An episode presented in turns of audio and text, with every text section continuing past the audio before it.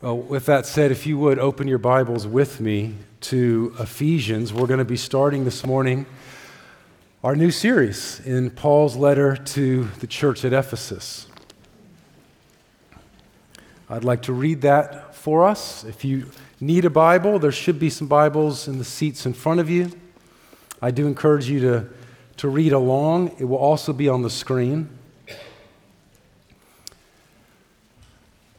Ephesians is in the New Testament. It's after the book of Galatians, after the Corinthians books, and before Philippians, if you're flipping around looking for it. Ephesians chapter 1, verses 1 through 14, uh, which is Paul's rather lengthy and breathless introduction to this incredible letter. Paul, an apostle of Christ Jesus by the will of God, to the saints who are in Ephesus and are faithful in Christ Jesus.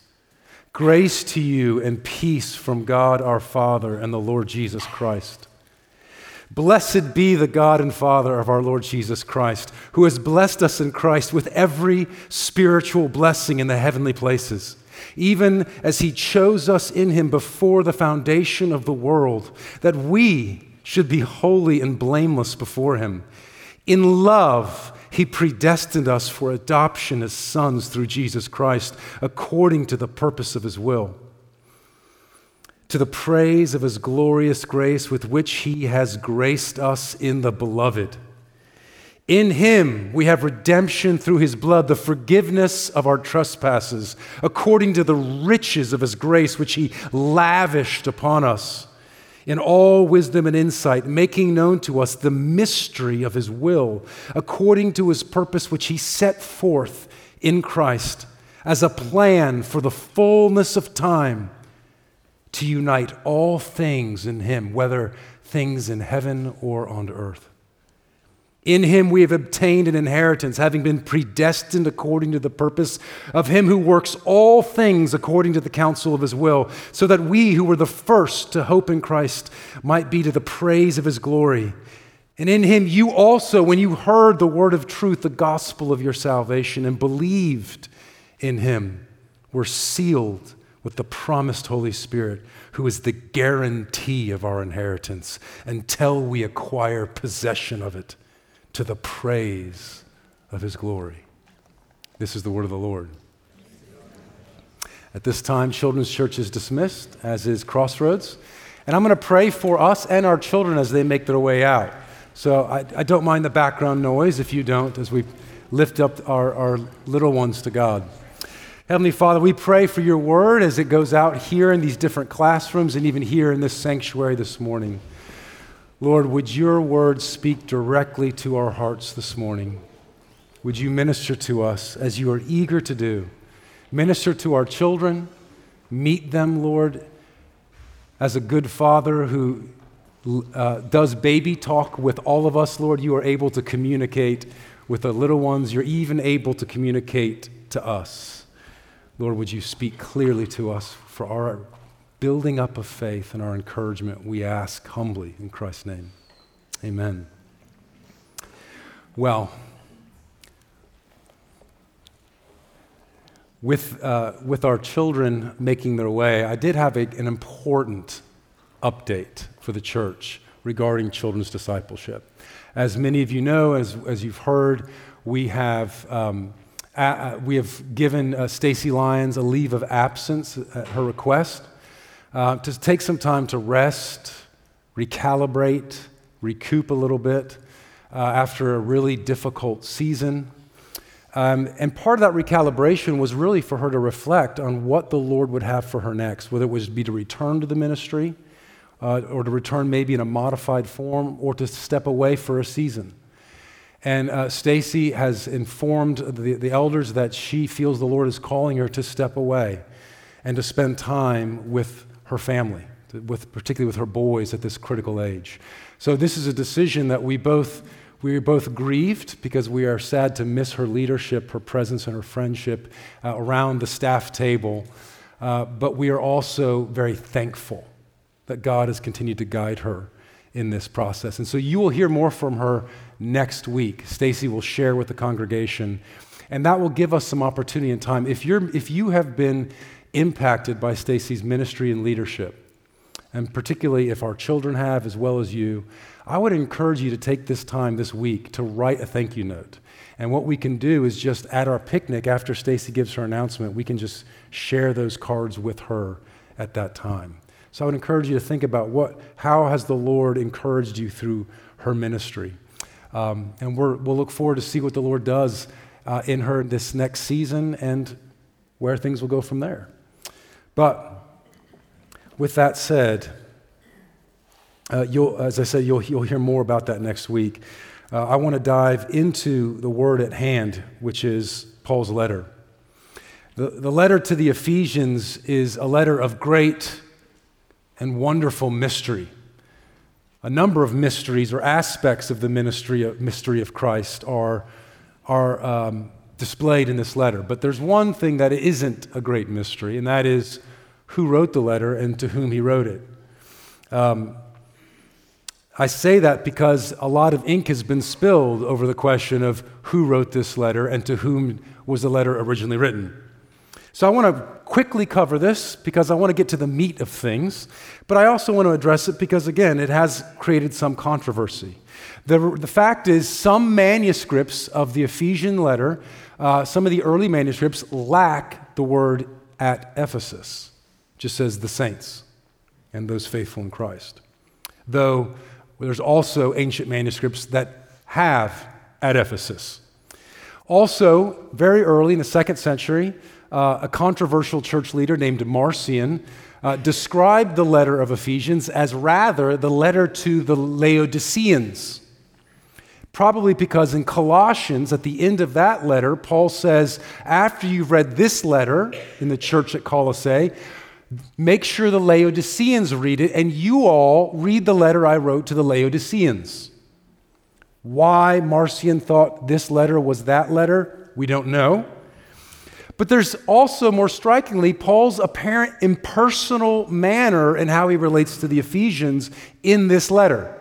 Paul had a deep, affectionate relationship with the Ephesian church. In fact, he spent, I think, more time at Ephesus than any other location, according to the book of Acts. And when he departed to Jerusalem, there's a very moving scene where he meets with the elders of the Ephesian church and weeps with them. And so there was a deep intimacy and familiarity. In contrast to that, this letter reads quite impersonal. One, there's a lack of any personal greetings whatsoever, such as we find at the end of Romans or even Colossians.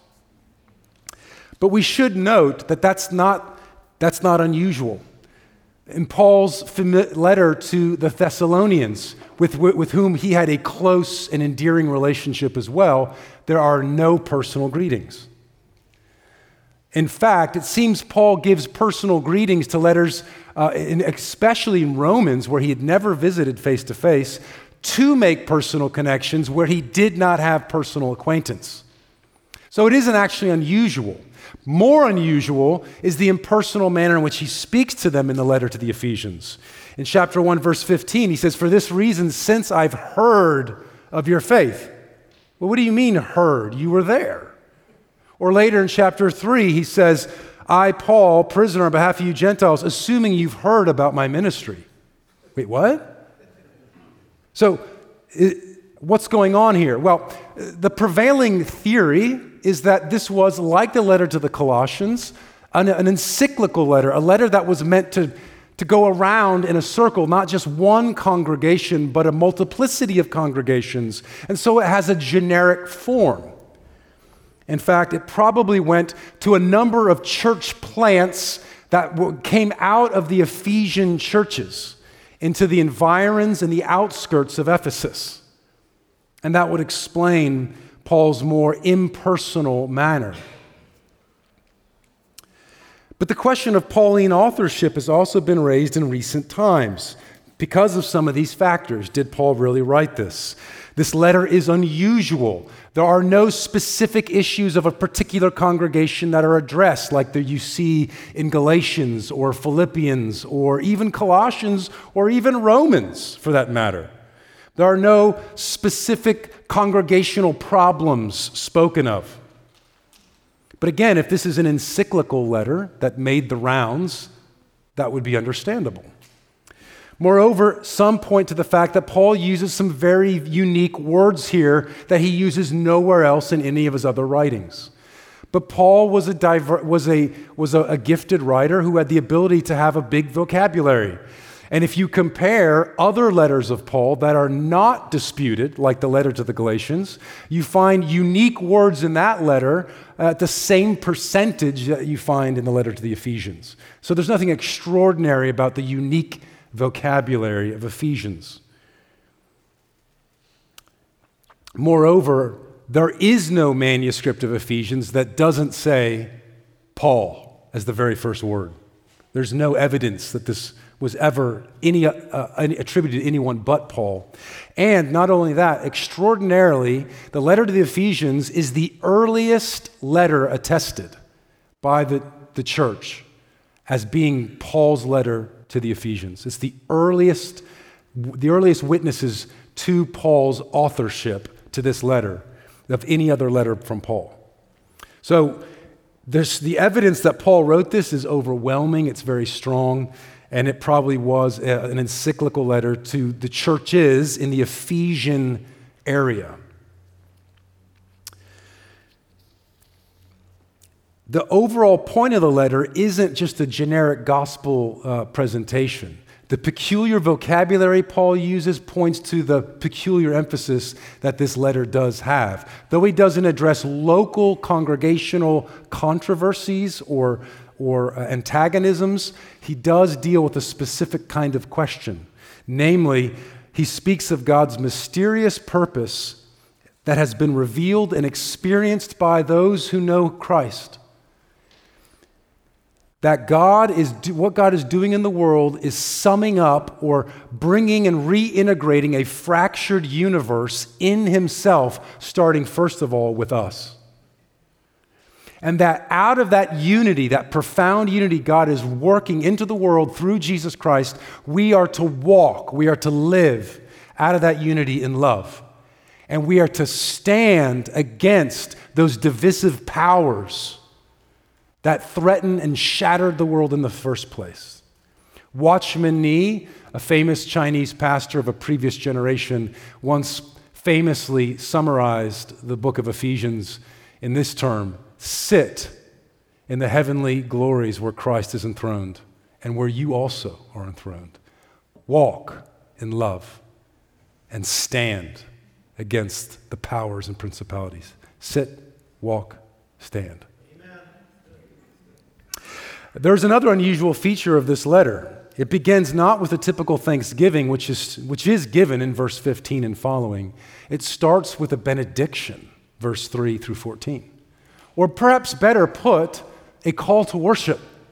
It begins with Paul saying, Blessed be the God of our Father and our Lord Jesus Christ. That is a, a, proclamation and an announcement for y'all to join him in blessing or praising God. Indeed, the argument that Paul gives here in verses 3 through 14 could be summarized this way God has been so good, and what he's been up to is so amazing. Let's worship him together. Let us be wonderstruck at the tremendous love and grace lavished upon us in Jesus the beloved, and let us praise his glorious grace. This call for praise, the end result of all these things that is thrice repeated in this section, is the praise of his glory. Look at verse 6, for instance. We have been predestined for adoption, verse 5, verse 6, to the praise of his glorious grace with which he has blessed us or, or graced us, literally, in the beloved. I love that title for Jesus. He is the beloved. Verse 12, same, likewise, so that we who were the first to hope in Christ might be to the praise of his glory. And then verse 14, the whole section ends with the Spirit is the guarantee of our inheritance until we acquire possession of it to the praise of His glory. The whole point of this passage is to awaken us out of our stupor, out of our ho hum, sort of lack of awe of the world we inhabit and the story we find ourselves in, and to say, Have you considered the story you are actually living? Stand in awe and worship. We bless God by giving him the praise due his great majesty and love. He blesses us, however, by giving us what is not our due. His benevolence, his kindness, and love gives us rich grace and mercy. And which is exactly what Paul goes on to unpack in the remaining verses. So, this is the heading Bless the Father who has blessed us in Christ, who has blessed us specifically in the beloved. The first thing he says about that is, we, even as he chose us in him. This language of chosenness is found throughout the New Testament. Paul reminds the Corinthians who were a little bit self impressed. They, they were trying to like jostle for social position. And Paul reminds them hey, y'all, remember, most of you were not that impressive socially. You were not that impressive intellectually or economically. God chose, he says, what was weak to shame the strong. He chose what was poor he chose what was foolish to shame the wise. The half brother of Jesus, James, says, God, don't you know, beloved, God chose the poor to be rich in faith. He chose us in Him, in the beloved, in the chosen one, the one who has been slain from the foundation of the world, as the King James puts it.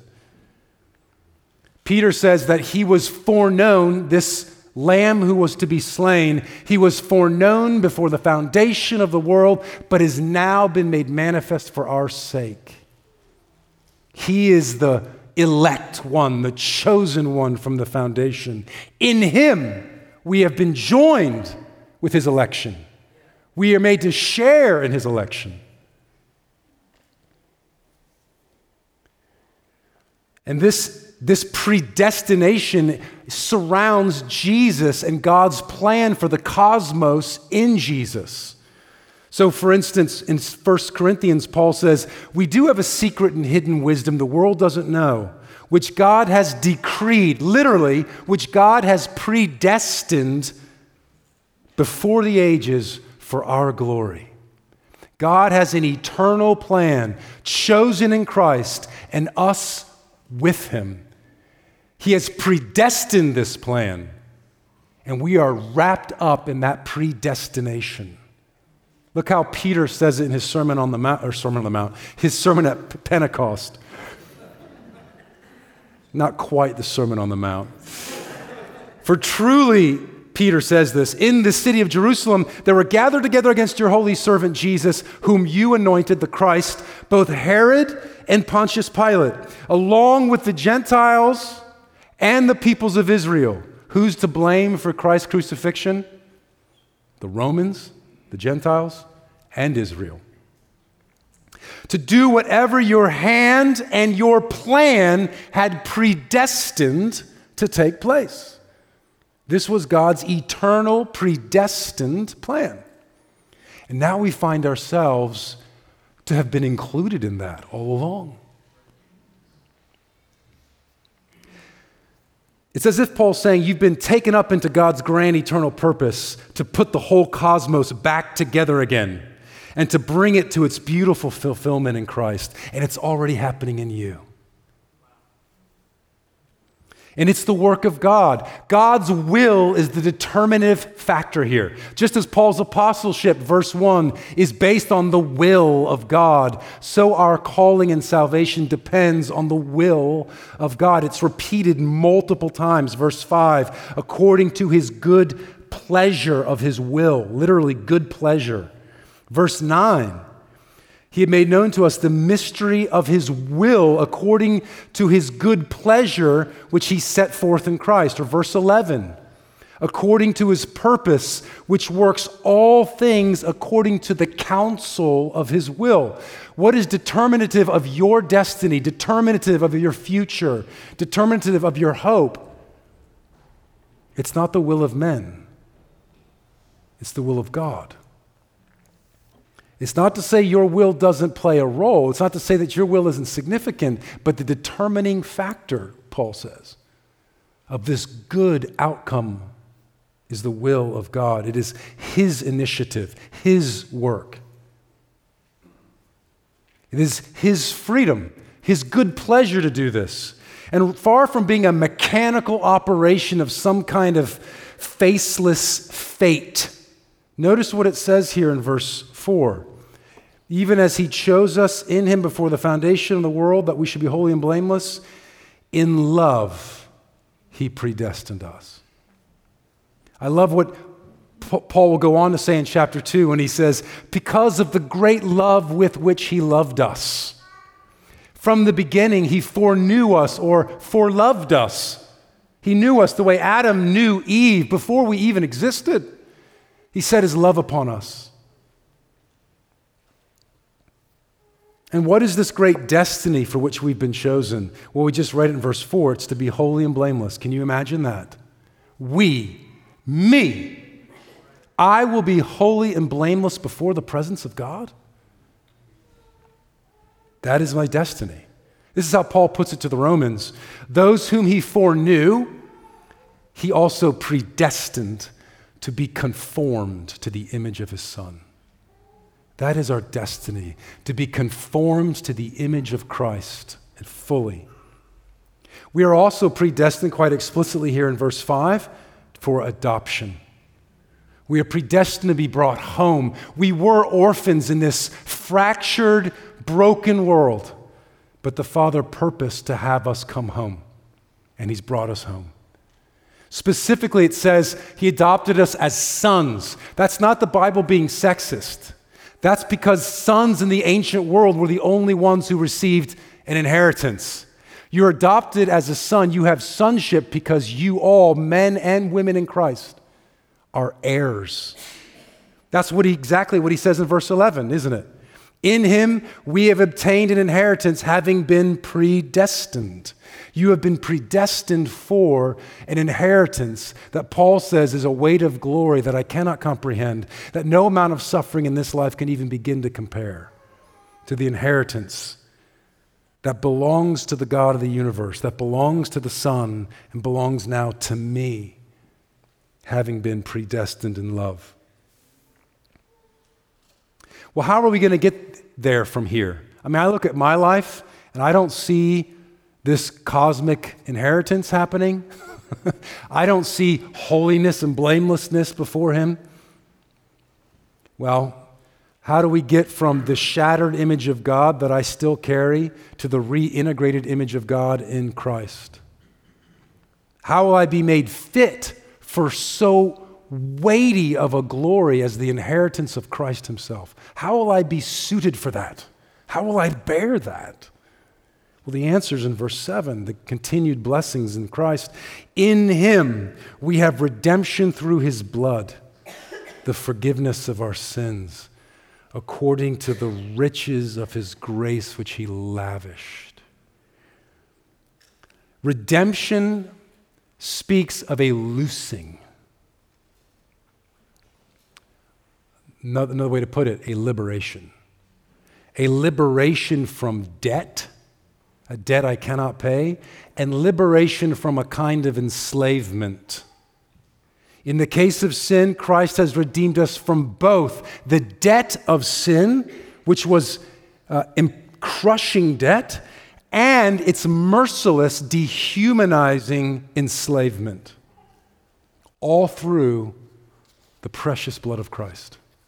I have been liberated. Having been forgiven, I'm free from the bonds of guilt and condemnation and their psychologically and spiritually adverse effects. I am also loosed, as we'll see, from the spiritual powers of darkness that operate through my guilt and shame to keep me in silence, to keep me in, in fear, to keep me running away from God instead of running to Him. I've been freed from those powers. And note this profligate language of lavished upon us. There is more grace in Christ Jesus, it's been said, than there is sin in me. Way more grace. And there is a lot of sin in me. I don't know the half of it. But there is more grace abounding for you. As Paul says to the Romans, where sin abounded, grace superabounded. There's more than enough grace to get you from here to there, my friends, to get you from where you're at to where God is taking you. Now, I better hear some amens. Like, this is really good news. All right. We have, in fact, so abundantly every spiritual blessing, every single one in the heavenly places, which is the, the next point. Every spiritual blessing is found there. The grace with which we have been lavishly graced in Christ pertains not only to the spiritual dimensions of the forgiveness of sin, to adoption as sons and a future inheritance, but also with wisdom and understanding to, under, to know the otherwise mysterious will of God both here and now. This is what Paul says in verse 8 which he lavished upon us in all wisdom and insight, making known to us the mystery of his will. I need wisdom and insight to understand the will of God. It is a mystery to me otherwise. I have been given insight into that will, into this administration, this plan, this purpose God has for the world and for me. This has been revealed already now. At present, I already have some of this goodwill realized in me. I already have redemption, verse 7. I already have obtained the inheritance, verse 11. I'm already adopted, even if I've not fully realized what that adoption looks like.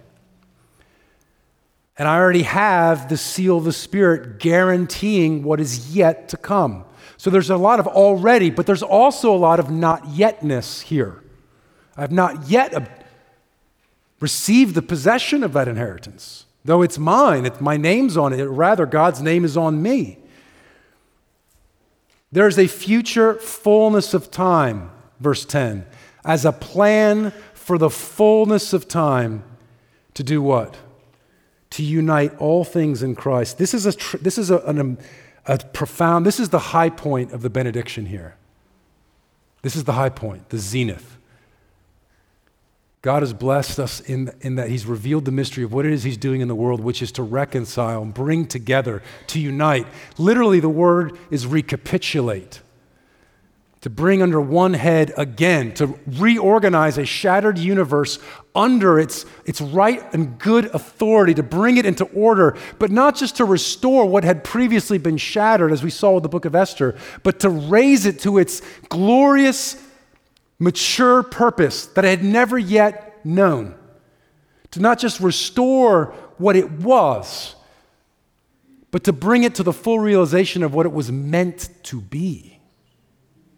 That's what this idea means to sum all things up under Him, to renew all things, to reintegrate all things. It's, it's, it's not just bringing them into sub- subjugation under Christ, it's bringing them to their beautiful end and purpose in Him. This is how Paul put it to the Colossians, the same idea. It's on the screen. In Christ, all the fullness of God was pleased to dwell, and through him to reconcile to himself all things, whether on earth or in heaven, making peace by the blood of his cross. God in Christ is bringing restoration, he's bringing shalom, peace, not merely restoring, but more than that He's what the created order was always meant to be in its mature and final form. Jesus will make it so in himself. Amen. Amen. And that will be at the fullness of time. These realities are not yet fully realized in earth or even in heaven, but they've already begun. In the heavenly places, a phrase that Paul uses here is another unique element to the letter to the Ephesians. And yet the idea is not unique. It's found elsewhere in Paul's writings. But here in verse 3 he talks about these blessings being in the heavenly places. Later in chapter 1, verse 20 and 21, he, he addresses this as well. He says, God raised Christ from the dead in verse 20 and seated him at his right hand in the heavenly places, far above all rule and authority and power and dominion. Likewise, in chapter 2, verse 6, we find out not only did God raise Christ, God raised us up with him and seated us with him in the heavenly places Amen. in Christ Jesus. This is an already reality. And then again in chapter 3, verse 10, we're, we're told that through the church, the hitherto hidden and secret wisdom of God, now the manifold wisdom of God, might be made known to the rulers and authorities in the heavenly places. That's what this mystery is. It's something, as Paul says, had not been made known to men as it had in previous generations, but now been made known through the apostles. This manifest wisdom of God, which now the angels and powers and principalities in heavenly places are a witness to. This is a domain not only of Christ's kingship and the angelic uh, throngs, I don't know what else to call them, but there's apparently a lot of them, um, but also the domain of dark cosmic powers. The most famous passage of the heavenly places in Ephesians 6, if you turn there for a moment, verse 12 where Paul says this of the heavenly places We do not wrestle as Christians on earth against flesh and blood, but against rulers, against authorities, against cosmic powers over this present darkness, against the spiritual forces of evil. Where are they? In the heavenly places. I love that. In that the, the, evil, the evils of this dark age are, are located, as it were, are homed or sourced in the heavenly places, and yet it's there where all of our spiritual blessings are located and secure. There's no threat. Uh, but this is an interesting reality that we're going to talk a lot about as we move through this book because it, it keeps coming up. It's also, I think, referenced in chapter 2, verses 1 through 2, these dark powers in the, in the heavenly places, though Paul phrases it differently. In in chapter 2, verses 1 through 2, he says, Of our previous condition, you were dead in your trespasses and sins in which you once walked, following the course of this world, following the prince of the power of the air, which in ancient cosmology was heaven.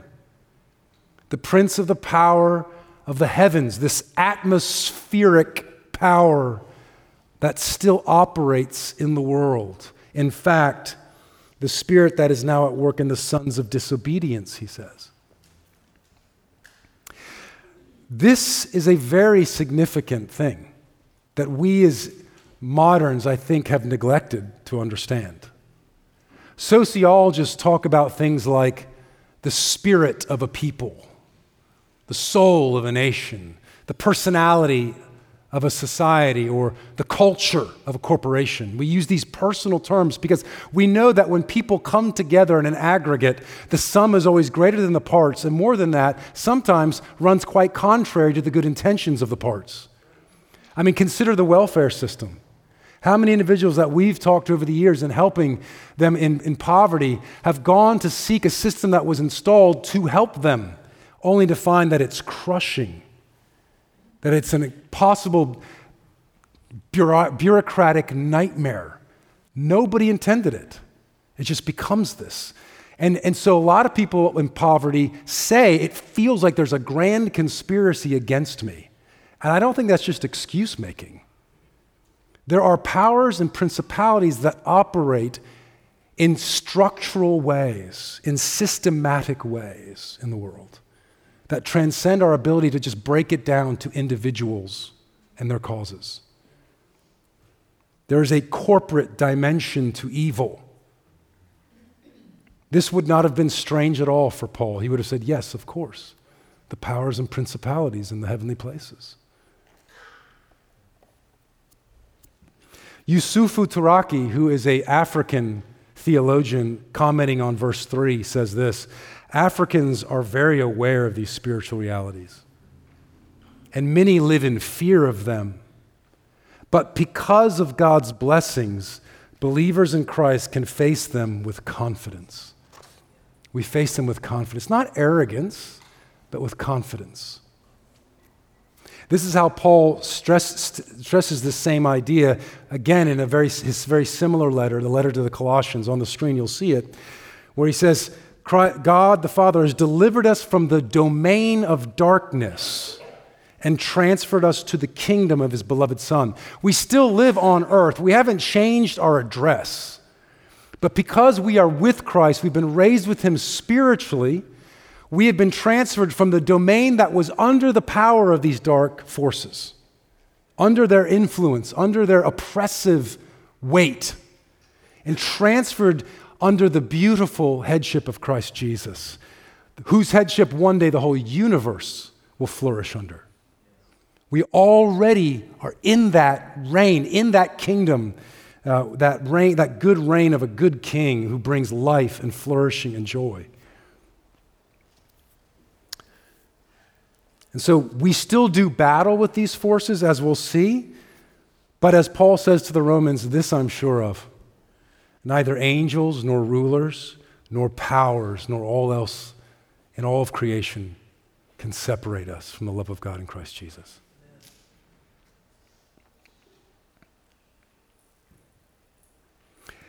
The war is finished, and we rejoice and even if battles continues to rage, for which we must stay on guard, the truth and the promise and the hope is this. We ourselves are sealed for that final day. Look what Paul said, closes on here in verse uh, 13 and 14. In him you also, when you heard the word of truth, the gospel of your salvation, and believed in him, were sealed with the promised Holy Spirit. Here is, here is the, the, the great spiritual blessing that secures all blessings. We have been sealed to, by the one who is the guarantee, literally the down payment of our inheritance until we acquire possession of it. I love what Jesus said in John's gospel. He says, I have come down to earth not to do my own will, but the will of him who sent me. And this is the will of him who sent me, that of those that the Father has given me, those who are chosen, predestined. Of those the Father has given to me, I shall lose none. I will lose none. That is the will of my Father, and I always do the will of my Father. I will raise him up, he goes on to say, on the last day. You have been sealed in Christ for the last day the fullness of time, when all of creation will be reintegrated, restored, resurrected, reconstituted in Jesus. And who are us? Us who are blessed in Christ so supremely. This is the last point, and it's a brief one. Verse 12 says, First, we who were the first to hope in Christ. That could be rendered, we Jews who, were the, who had before Christ came hoped for his coming. It could mean that. Or Paul's just speaking of himself as an apostle and the apostolic band. We who were the first, that first spiritual generation to believe. This is us. But not just us, that first generation of faithful Jews who received the gospel. But he goes on to say in verse 13, In him you also when you heard the word of truth, the gospel of your salvation, and when you believed it, you too were sealed. You too were included in this. The outsider, the stranger to the covenants and the promises, you have been reintegrated into this. And that promise still stands for anyone in this room. Let no one say, Well, I'm not sure if I'm one of the chosen of God. How do I know if I'm predestined? As Paul says. Here's how you know hear the gospel and believe, and you will know. I love how Jesus put it, that same sermon I referenced from John's gospel. He says this All that the Father gives to me will come to me and no one who comes to me will I ever cast out. All the Father has given to the Son will come.